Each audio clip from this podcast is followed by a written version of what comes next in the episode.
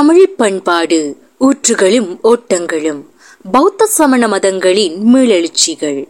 எழுத்தாளர் ந. ரவீந்திரன்.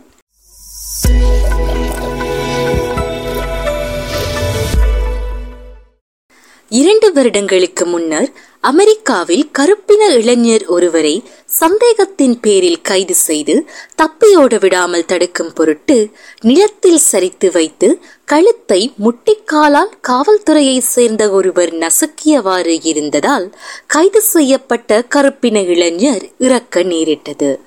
இது போன்ற சம்பவங்கள் அமெரிக்காவில் வழமையானவை. அவற்றுக்கு எதிராக கருப்பின மக்கள் எதிர்ப்புணர்வை வெளிப்படுத்தும் அமைதி வழி போராட்டங்களை நடாத்தி வந்தவாறு உள்ளனர்.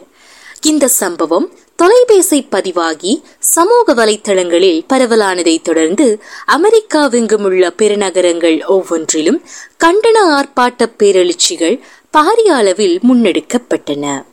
வழக்கத்துக்கு மாறாக இந்த தடவை முதல் முறையாக வெள்ளை இனத்தவர்கள் மிக பெரும்பான்மையாக கலந்து கொண்டு காவல்துறையையும் அரசையும் கண்டித்து கோஷங்கள் எழுப்பி ஆர்ப்பாட்ட ஊர்வலங்களில் உணர்வுபூர்வமாக பங்கேற்றனர். அதனை முதலில் கிண்டல் செய்த வெள்ளை இன இளைஞனை அவனது சகபாடிகள் கடுமையாக சாடிய பின்னர் தனது தவறை உணர்ந்து வெள்ளைத்தோல் தந்த வாய்ப்புடன் தான் நடப்பாக எனது செயற்பாடுகள் இருந்தது என்பதனை அறிந்து வெட்கப்படுகின்றேன் என மன்னிப்பை கோரியதோடு தொடர்ந்த போராட்டங்களில் பங்கேற்கவும் முன்வந்தான். இவையும் சமூக வலைத்தளங்களில் பகிரப்பட்டிருந்தன. அந்த சந்தர்ப்பத்தில் இந்தியாவைச் சேர்ந்த சமூக நீதி ஆர்வலர்கள் பெரிதும் உற்சாகமடைந்தனர். அமெரிக்காவில் கருப்பின மக்கள் ஒடுக்குதலுக்கும் சுரண்டலுக்கும் ஆளாக்கப்படுவதைப் போல இந்தியாவில் தலித் மக்கள் இன்னமும் புறக்கணிப்புகளுக்கும் ஒடுக்குதல்களுக்கும் ஆளாக்கப்படுகின்றனர். பல இடங்களிலும் அவமதிப்புகளும் கொலைகளும் இடம்பெற்றவாறு உள்ளன. அத்தகைய கொடுமைகளுக்கு எதிராக தலித் மக்களேதான் போராட வேண்டியுள்ளதே அல்லாமல் அவற்றுக்கு எதிரான கண்டன போராட்டங்களில் ஆதிக்க சாதியினர் பங்கேற்பதில்லை. கருப்பினத்தவருக்கு நேர்ந்த கொடுமைக்கு எதிராக கிளர்ந்தெழுந்த வெள்ளையின இன மக்கள் போல உயர் சாதியினர் என சொல்லிக் கொள்வோர் சாதி ஒடுக்குமுறைக்கு எதிராக குரல் எழுப்ப முன்வராத காரணத்தால் சாதியத்தை தகர்ப்பதே இந்தியாவுக்கான முதல் பணியாக இருக்க வேண்டும் என்ற குரல்களை அப்போது கேட்க இயலுமாக இருந்தது. தலித் அரசியலை தொடக்கி வைத்தவரான அம்பேத்கர் முதலாக இன்று வரை இந்து சமயத்தை ஒழிப்பதன் வாயிலாகவே சாதியத்தை தகர்க்க இயலும் என்ற எடுகோள்கள் முன்னிலைப்பட்டுள்ளது. சாதிய சழக்குகள் இந்து சமயத்தினுள் இடையிட்டு வந்தவை? இந்து மதத்தவராக செயற்பட்டவாறே சாதி பேதங்களை ஒழித்துவிட இயலும் என காந்தி முன்வைத்த கருத்துக்களை அம்பேத்கர் கவனத்தில் கொள்ளாமல் புறக்கணித்ததோடு இந்து மதத்தை ஒழித்து கட்டுவதற்கு முன்னடையாளமாக பௌத்தத்தை தழுவியிருந்தார். அவ்வாறு அவர் மதம் மாறிய போது பல்லாயிரக்கணக்கானோர் பௌத்தத்தை தழுவினர். அவ்வளவு பேரும் அம்பேத்கரின் மகர் சாதியை சேர்ந்தவர்கள் மட்டுமே. இன்று வரை சாதியத்துக்கு எதிரான இயக்க முன்னெடுப்புகள் ஒவ்வொரு தலை சாதிய பிரிவினராலும் தனித்தனி அமைப்புகளாகவே முன்னெடுக்கப்படுகின்றன. ஆதிக்க சாதி எதிர்ப்பு என்ற கருத்தியல் நிலைப்பாடு காரணமாக அருகிலுள்ள ஒவ்வொரு சாதியுடனான முரண்பாட்டை முகங்கொள்ளும் போது அதனை எதிர்நிலைப்படுத்தி சாதிகள் ஒவ்வொன்றும் அவற்றுக்கான ஒவ்வொரு அமைப்புகளும் தனிமைப்பட்டவாறு இயங்குகின்றன. அமெரிக்காவில் ஆரம்பகால எதிர்ப்பு அரசியலில் வெள்ளையர் அனைவரையும் எதிரிகளாக காணும் கருப்பின அதிதீவிர செயற்பாடுகள் ஆங்காங்கே வெளிப்பட்டதுண்டு. இருந்த போதிலும் காந்தியத்தால் ஆகர்ஷிக்கப்பட்ட மார்ட்டின் லூத்தர் கிங் முன்னெடுத்த பரந்தப்பட்ட வெகுஜன எழுச்சி மார்க்கமே பிரதான செல் நெறியாக அமைந்து கருப்பின மக்களின் வழிகாட்டு நெறியாக அமைந்தது. அதன் காரணத்தாலேயே கருப்பின மக்களுக்கு எதிரான ஒடுக்குமுறை செயற்பாட்டை கண்டித்து வெள்ளையினத்தார் மிக பெரும்பான்மையானோராக கலந்து கொள்ளும் போராட்டம் சாத்தியப்பட்டிருந்தது. சாதி போராட்டங்களாக வென்றி சாதி அமைப்பை தகர்க்கும் போராட்டங்கள் முன்னெடுக்கும் பட்சத்தில் ஆதிக்க சாதியினர் உட்பட அனைத்து சாதியினரும் கலந்து கொண்டு சாதியத்துக்கு எதிராக போராட இயலும் என்பதற்கு யாழ்ப்பாணத்தில் முன்னெடுக்கப்பட்ட அக்டோபர் இருபத்தி ஒன்று எழுச்சி மார்க்கம் முன்னுதாரணம். வரலாற்று இயக்கு விசையின் மாற்று வடிவம். சமூக அமைப்பு மாற்றம் ஒன்று இந்து சமய எழுச்சியுடன் ஏற்பட்டது என்பதையே இந்தியவியலாளர்கள் பலரால் புரிந்து கொள்ள இயலாதுள்ளது. அத்தகைய மாற்றத்தை வென்றெடுக்க அனைத்து சாதியினரும் இணைந்து போராடி இருந்தனர் எனும் வரலாற்றை பக்தி பேரியக்கத்தின் வாயிலாக தமிழகம் வெளிப்படுத்தி இருந்தது. இது குறித்து அடுத்த இயலில் விரிவாக பேச இயலும். வட இந்தியாவில் அது போன்ற சமூக அமைப்பு மாற்றம் தெளிவுற வெளிப்பட்டு இருக்கவில்லை. நிலப்பிரபுத்துவ அமைப்பாக்கம் வெற்றி கொள்ளப்பட்ட பின்னர் வணிக கருத்தியல் அணி மீளவும் ஆட்சி அதிகாரத்தை வென்றெடுக்க இயலுமாக இருந்த வரலாற்று ஊடறுப்பு வட இந்திய வரலாற்று அனுபவம் அதற்கான காரணங்கள் பற்றி இந்த இயலில் பார்ப்பது அவசியம். சென்ற நூற்றாண்டில் ஆயிரத்தி தொள்ளாயிரத்தி பதினேழு ஒக்டோபர் புரட்சி வாயிலாக முதலாளி வர்க்கத்தை வீழ்த்தி பாட்டாளி வர்க்கம் அரசதிகாரத்தை வென்றெடுத்திருந்தது. பாட்டாளி வர்க்க சர்வாதிகார அரசு முறைமையின் கீழ் ஏறத்தாழ முக்கால் நூற்றாண்டு காலம் சோசலிச அமைப்பு சோவியத் ருஷ்யாவில் கட்டியெழுப்பப்பட்ட போதிலும் ஆயிரத்தி தொள்ளாயிரத்தி தொன்னூற்றி ஓராம் ஆண்டில் சோவியத் சோசலிச அமைப்பை தகர்ந்து மீண்டும் முதலாளித்துவம் ருஷ்யாவில் மீளுருவாக்கம் பெற்றுள்ளது. மேலை தேசம் இனி பாட்டாளி வர்க்க புரட்சி வாயிலாக சமூக அமைப்பு மாற்றத்தை வென்றெடுக்கப் போவதில்லை எனும் வரலாற்று செல்நெறி மாற்றமும் நேர்ந்துள்ளது.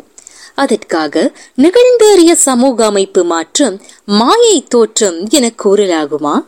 முதலாளித்துவ சமூக அமைப்புக்குரிய வர்க்க போராட்டத்தில் ஈடுபட்டவாறுள்ள பாட்டாளி வர்க்கம் ஆளும் சக்தியாகி சோசலிச சமூகத்தை படைக்கும் என்ற எதிர்பார்ப்பு பத்தொன்பதாம் நூற்றாண்டில் நிலவியது. காலனித்துவத்துக்கு ஆட்பட்டிருந்த எமது நாடுகளில் அபகரிக்கப்பட்ட மூலதனமும் மேற்கு ஐரோப்பிய நாடுகளில் தொழிலாள வர்க்க உழைப்பை சுரண்டி பெற்ற மூலதனமும் அங்குள்ள முதலாளி வர்க்கத்தை அபரிமிதமாக வளர்த்து வந்தது. சில முதலாளிகள் ஒன்றிணைந்து கூட்டுறவாக உருவாக்கிய ஏகபோக மூலதனம் அங்குள்ள ஏனைய முதலாளிகளையும் ஒடுக்கும் நிலை. ஏகபோக மூலதனம் தேச எல்லை கடந்து ஏனைய நாடுகளுக்கும் ஏற்றுமதி செய்யப்பட்டு உருவாகிவிட்ட ஏகாதிபத்திய அமைப்பு இருபதாம் நூற்றாண்டுக்குரியது. அத்தகைய உலக மூலதனம் மேற்கு ஐரோப்பிய தொழிலாளர் வர்க்கத்தின் போராட்ட உணர்வை மழுங்கடிக்கச் செய்யும் வகையில் கையூட்டாக தவறவிடப்பட்ட நிலையில் சமூக மாற்ற உந்து சக்தி மேற்கிலிருந்து இடம்பெயர்ந்து கிழக்கு ஐரோப்பா நோக்கி நகர்ந்தது. அத்தகைய சூழலிலேயே ருஷ்ய பாட்டாளி வர்க்கம் ஆயிரத்தி தொள்ளாயிரத்தி பதினேழு அக்டோபர் புரட்சியை வெற்றி கொண்டு சோசலிசத்தை கட்டியெழுப்பியது. முதலாளித்துவ வளர்ச்சியை இன்னமும் பெறாத வகையில் ஏகாதிபத்தியம் பலவீனப்பட்டிருந்த கண்ணியாக ஜாரிச ருஷ்யா அமைந்திருந்த காரணத்தால் அத்தகைய புரட்சி அங்கே சாத்தியப்பட்டதாக கணிக்கப்பட்டது. அதை விடவும் புரட்சியலை இன்னும் கிழக்கே நகர்ந்து உலக மூலதனத்துக்கு எதிரான போராட்டத்தின் வாயிலாக ஒடுக்கப்பட்ட தேசங்கள் வெற்றி கொள்ளும் விடுதலை தேசிய நீடிப்பினூடாகவே சோசலிச நிர்மாணிப்பை ஏற்படுத்த இயலுமாக இருப்பதான வரலாற்று செல்நெறி மாற்றம் ஏற்பட்ட கண்ணியாகவும் ஒக்டோபர் புரட்சி அடையாளப்பட்டிருந்தது என்பது போதிய அளவு கவனம் கொள்ளப்படாதுள்ளது. ஜாரிச ருஷ்யாவால் ஆக்கிரமிக்கப்பட்டு ஒடுக்கப்பட்ட தேசங்களாக இணைக்கப்பட்ட நாடுகள் பல ருஷ்யா எல்லைப்புறத்திலேயே இருந்தன. ருஷ்ய பாட்டாளி வர்க்க புரட்சியுடன் அதனை தலைமையேற்று நடாத்திய லெனினிச சித்தாந்த அடிப்படையிலான சுய நிர்ணய உரிமை கோட்பாட்டை கையேற்று ஒன்றிணைந்து அந்த ஒடுக்கப்பட்ட தேசங்களும் முன்னெடுத்து நடாத்திய புரட்சி வாயிலாகவே உலகின் சோசலிச சகாப்தத்தை உருவாக்கிய சோவியத் சோசலிச குடியரசுகளின் ஒன்றியம் நிதர்சனமாகி இருந்தது. இவ்வகையில் வரலாறு படைக்கும் சக்தியாக சுரண்டப்படுகிற வர்க்கம் மட்டும் இருக்கவில்லை. முழு சமூக சக்தியான ஒடுக்கப்பட்ட தேசமும் அத்தகைய ஆற்றலுக்கு உரியது என்பதனை கவனங்கொள்ள வைக்கும் வரலாற்று ஆதாரம் திணை மேலாதிக்கம் வாயிலாக ஏற்றத்தாழ்வு சமூக முறையை தொடக்கி வைத்த தமிழகத்தின் மூலமாகவே தெளிவுற வெளிப்பட்டிருந்தது என்பது பற்றி பேசி வருகிறோம். திணை தொடக்கி வைத்த தமிழர் வாழ்வியலில் சமூக அமைப்பு மாற்றங்களும் திணை அரசியல் செயலொழுங்கு பிரகாரம் முன்னகர்ந்து வந்துள்ளது. பக்தி பேரியக்கத்தினூடாக வெற்றியீட்டிய வெள்ளாளர் நிலப்பிரபுத்துவ சமூக அமைப்பை கட்டியெழுப்பும் பொருட்டு அனைத்து சாதியினரையும் அப்போது ஐக்கியப்படுத்தி இருந்ததில் திணை அரசியலின் பங்கு உள்ளடங்கி இருந்தது என்பதனை பார்த்துள்ளோம். நிலப்பிரபுத்துவம் வலுக்குன்றி இருந்த பிரதேசங்கள். இனமரபு குழுக்கள் வர்க்கங்களாக பிளவுறாமல் முழுத்திணையாக மேலாதிக்கம் புரிந்து ஏனைய திணைகளை வென்றடக்கி சுரண்டலை மேற்கொள்ளும் இன்னொரு வகை சமூக முறைமையும் அதன் வரலாற்று போக்கும் தனிவகைக்குட்பட்டன. இத்தகைய சமூக மாற்ற போக்கினை வட இந்திய வரலாற்றினூடாக காண இயலாதிருப்பது ஏன்?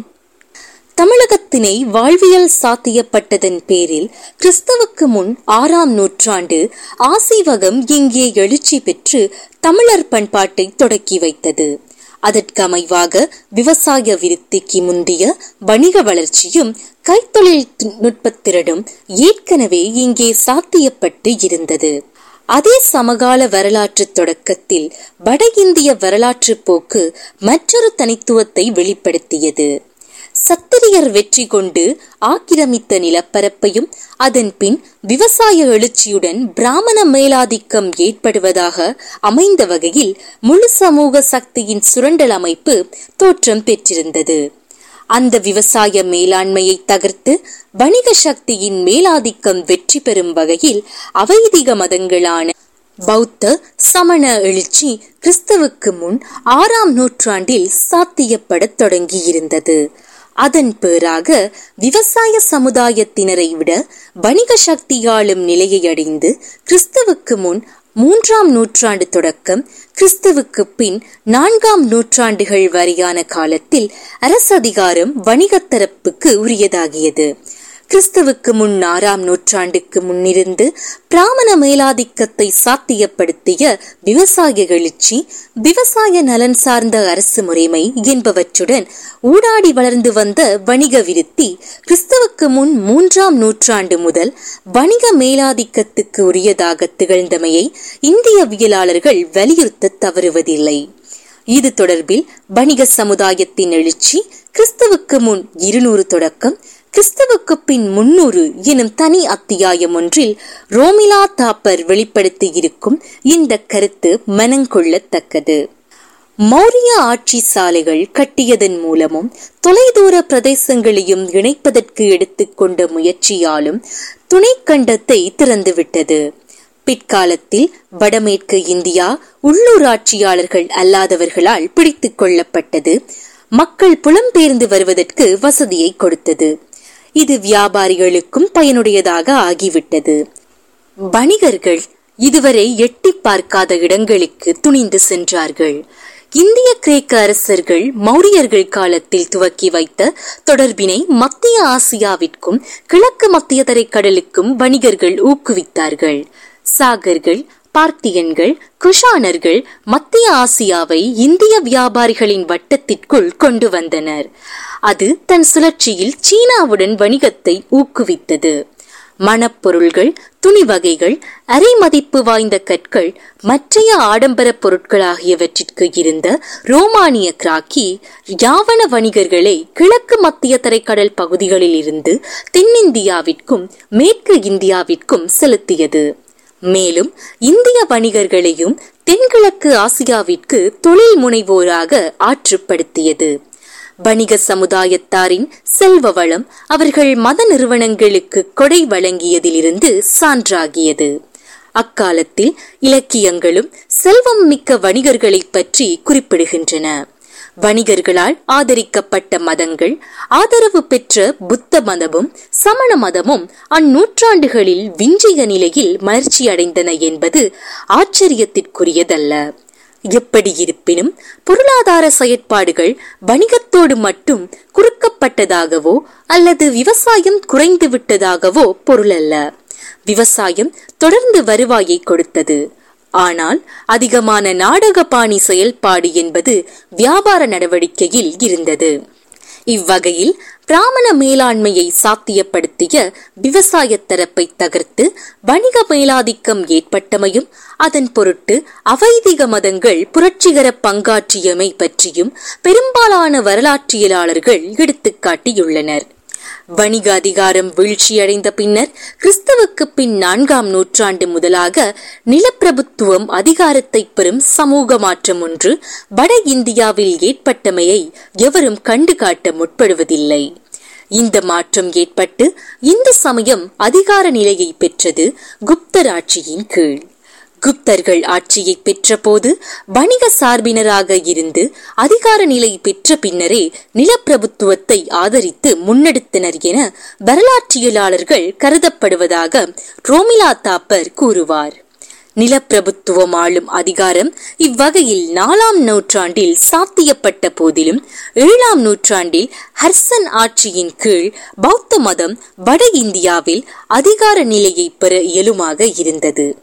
பௌத்த சிந்தனை முறைமையின் இயங்கியல் அணுகுமுறை காரணமாக அதிகாரம் பெற்றுவிட்ட நிலப்பிரபுத்துவத்துக்கு அனுசரணையாக பௌத்த தத்துவம் இயங்க முற்பட இடமுண்டாயினும் பின்னர் நிலப்பிரபுத்துவ சமுதாயத்தின் மதமாக இந்து மதமே மீளெழுச்சி பெற்றது.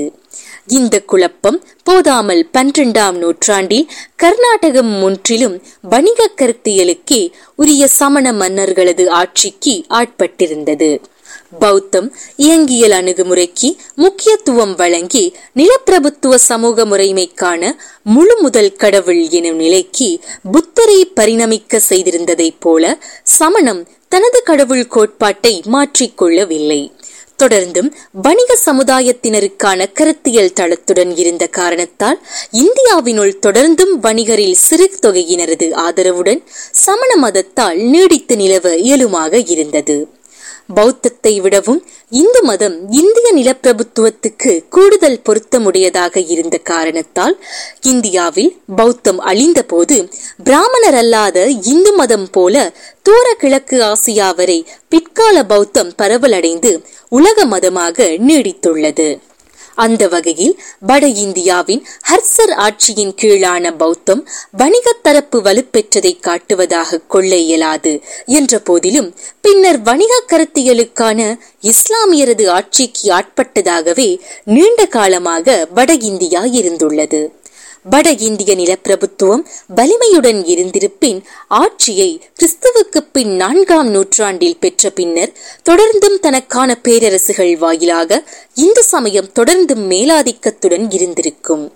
முஸ்லிம் மன்னர்களது ஆட்சியின் கீழ் இந்து சமயம் மலிந்து விடாமல் சமரசத்துடன் நீடித்து நிலைக்க முடிந்த வகையில் அங்குள்ள நிலப்பிரபுத்துவ சமுதாய ஆதரவை பெற்றிருந்த போதிலும் அதன் வலுக்குன்றிய நிலை காரணமாகவே அங்குள்ள கடவுள் கோட்பாடு சைவ சித்தாந்தத்தின் பதி போல நிலையை பெற்றுக் கொள்ளாதிருந்தது கர்நாடகாவில் சமண மதம் கிறிஸ்துவுக்கு பின் பன்னிரண்டாம் நூற்றாண்டு அதிகாரம் பெற இயலுமாக இருந்ததே அங்குள்ள நிலப்பிரபுத்துவம் வலுவுடன் இருந்திருக்கவில்லை என்பதற்கான எடுத்துக்காட்டாக அமைகிற ஒரு விடயம் அதன் போது அங்கே எழுச்சி பெற்ற வீர சைவம் எனும் புதிய மத இயக்கத்தில் வெளிப்பட்டுள்ளது.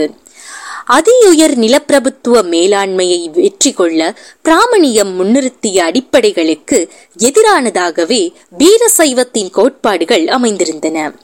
சாதிய ஏற்றத்தாழ்வுகளை பசவரின் வீரசைவம் நிராகரித்ததோடு பெண் ஒடுக்குமுறைக்கு எதிராகவும் செயற்பட்ட காரணத்தால் அக்கமாதேவி உட்பட பெண் சமய குறவர்கள் பலர் வீரசைவ இயக்கத்தில் இணைந்து இயங்க வாய்ப்பாக அமைந்தது.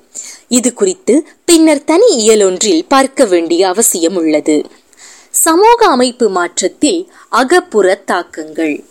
இனமரபு குழுக்கள் வர்க்கங்களாக தகர்ந்து உருவான ஏற்ற ஏற்றத்தாழ்வு சமூக முறைமையில் ஆண்டான் அடிமை சமூக அமைப்பை தகர்த்து நிலப்பிரபுத்துவ அமைப்பு எழுச்சி பெறுவதற்கான அடிமை புரட்சி கிரேக்கத்திலும் ரோமிலும் நிகழ காரணம் என்ன? நிலப்பிரபுத்துவ அதிகாரத்தை தகர்த்து முதலாளித்துவ புரட்சிக்கான களமாக பிரான்ஸ் திகழ முடிந்தது எதனால்? ருஷ்ய அக்டோபர் புரட்சி முதலாளித்துவத்தை வீழ்த்தி பாட்டாளி வர்க்கத்தின் சோசலிச கட்டுமான விருத்திக்கு அடித்தளமிட இயலுமானது எவ்வாறு? வர்க்க சமூக அமைப்பு மாற்றங்கள் ஒவ்வொன்றும் வெவ்வேறு நாடுகளில் நடந்தேறியுள்ளன. மாறாக வர்க்க பிளவுறாத திணை மேலாதிக்க சமூக உருவாக்கம் அதற்கான சமூக அமைப்பு மாற்றங்கள் என்பவற்றுக்கு உதாரணமான களமாக தமிழகமை திகழ்கிறது.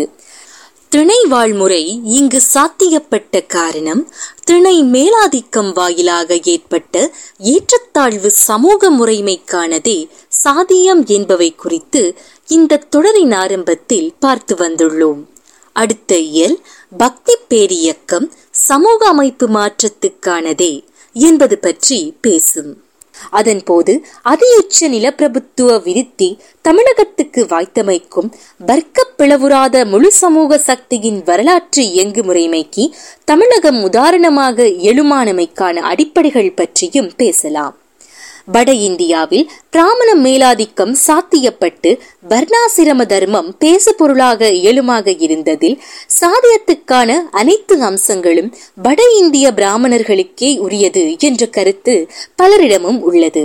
இந்திய நிலப்பிரபுத்துவம் குறித்த தனது நூலில் ஆர் எஸ் சர்மா நிலவுடைமை சமுதாயத்துக்கான அவசியத்துடன் எழுந்த பல சாதிய இறுக்கங்கள் பொதுவாக தென்னிந்தியாவின் ஊடாக குறிப்பாக தமிழகம் மூலமாகவே வலுப்பட்டிருந்தன என்பதனை எடுத்துக்காட்டியிருந்தார் முற்கால இந்தியா எனும் மேலே காட்டப்பட்டிருந்த ரோமிலா தாப்பரின் நூல் முந்தைய பதிப்புகளில் தமிழகம் பற்றி அதிகம் கரிசனம் கொள்ளவில்லை.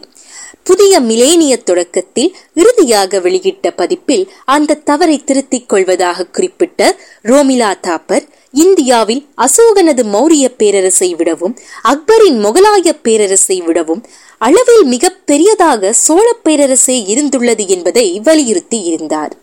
இந்த பிற்கால சோழ பேரரசே மிக நீண்ட காலம் ஆட்சி செலுத்தி இருந்தது என்பதோடு அது மட்டுமே தனக்கான வலிமையான கடற்படையை கொண்டிருந்ததுடன் நீண்ட தொலைவிலான பேரரசை கடற்படை கொண்டு தாக்கி வெற்றி ஈட்டியதாகவும் கூறுவார். மிக பலமுடைய நிலப்பிரபுத்துவ சமூக எழுச்சி வழங்கிய வளப்பெருக்கமே சோழ பேரரசை வெளிப்படுத்தி இருந்தது. அதன் மறுபக்கம் சாதியத்தின் இறுகிய வலிமையும் தமிழகம் வழங்குவதாக அமைந்தது. பெருமைகளை பேசுவதற்கானதல்ல வரலாற்று கல்வி. எமது சமூக முறைமையை புரிந்து கொண்டு அதனை மாற்றுவதற்கானதே வரலாற்றுணர்வு என்ற வகையில் சாதிய இறுக்கத்தில் பிராமணருக்கும் அப்பால் சைவ சித்தாந்தத்திற்குரிய தமிழக மண்ணின் பங்களிப்பையும் கவனத்தில் கொள்வது அவசியம். வட இந்திய சாதியத்தை பேசுபொருளாக்கியதற்கு அப்பால் அதனை இறுக்கமுடையதாக்குவதற்கு உரிய வாய்ப்பை அப்போது பெற்றிருக்கவில்லை. அதற்கான வலிய அகக்காரணியாக நிலப்பிரபுத்துவ பலம் போதுமாக இல்லாதிருந்தது என்பதோடு வெளிச்சக்திகள் ஊடுருவ ஏற்ற புவியியல் அமைப்பும் கவனிப்புக்குரியது. இந்திய சமூகத்துக்கான மாற்றங்கள் வெளிச்சக்திகளால் ஏற்படுத்தப்பட்டனவே என்ற கருத்து ஏற்படுவதற்கு இந்த தலையீடுகள் காரணமாகின. அவை குறித்து தொடர்ந்து பேசுவோம். தொடரும்.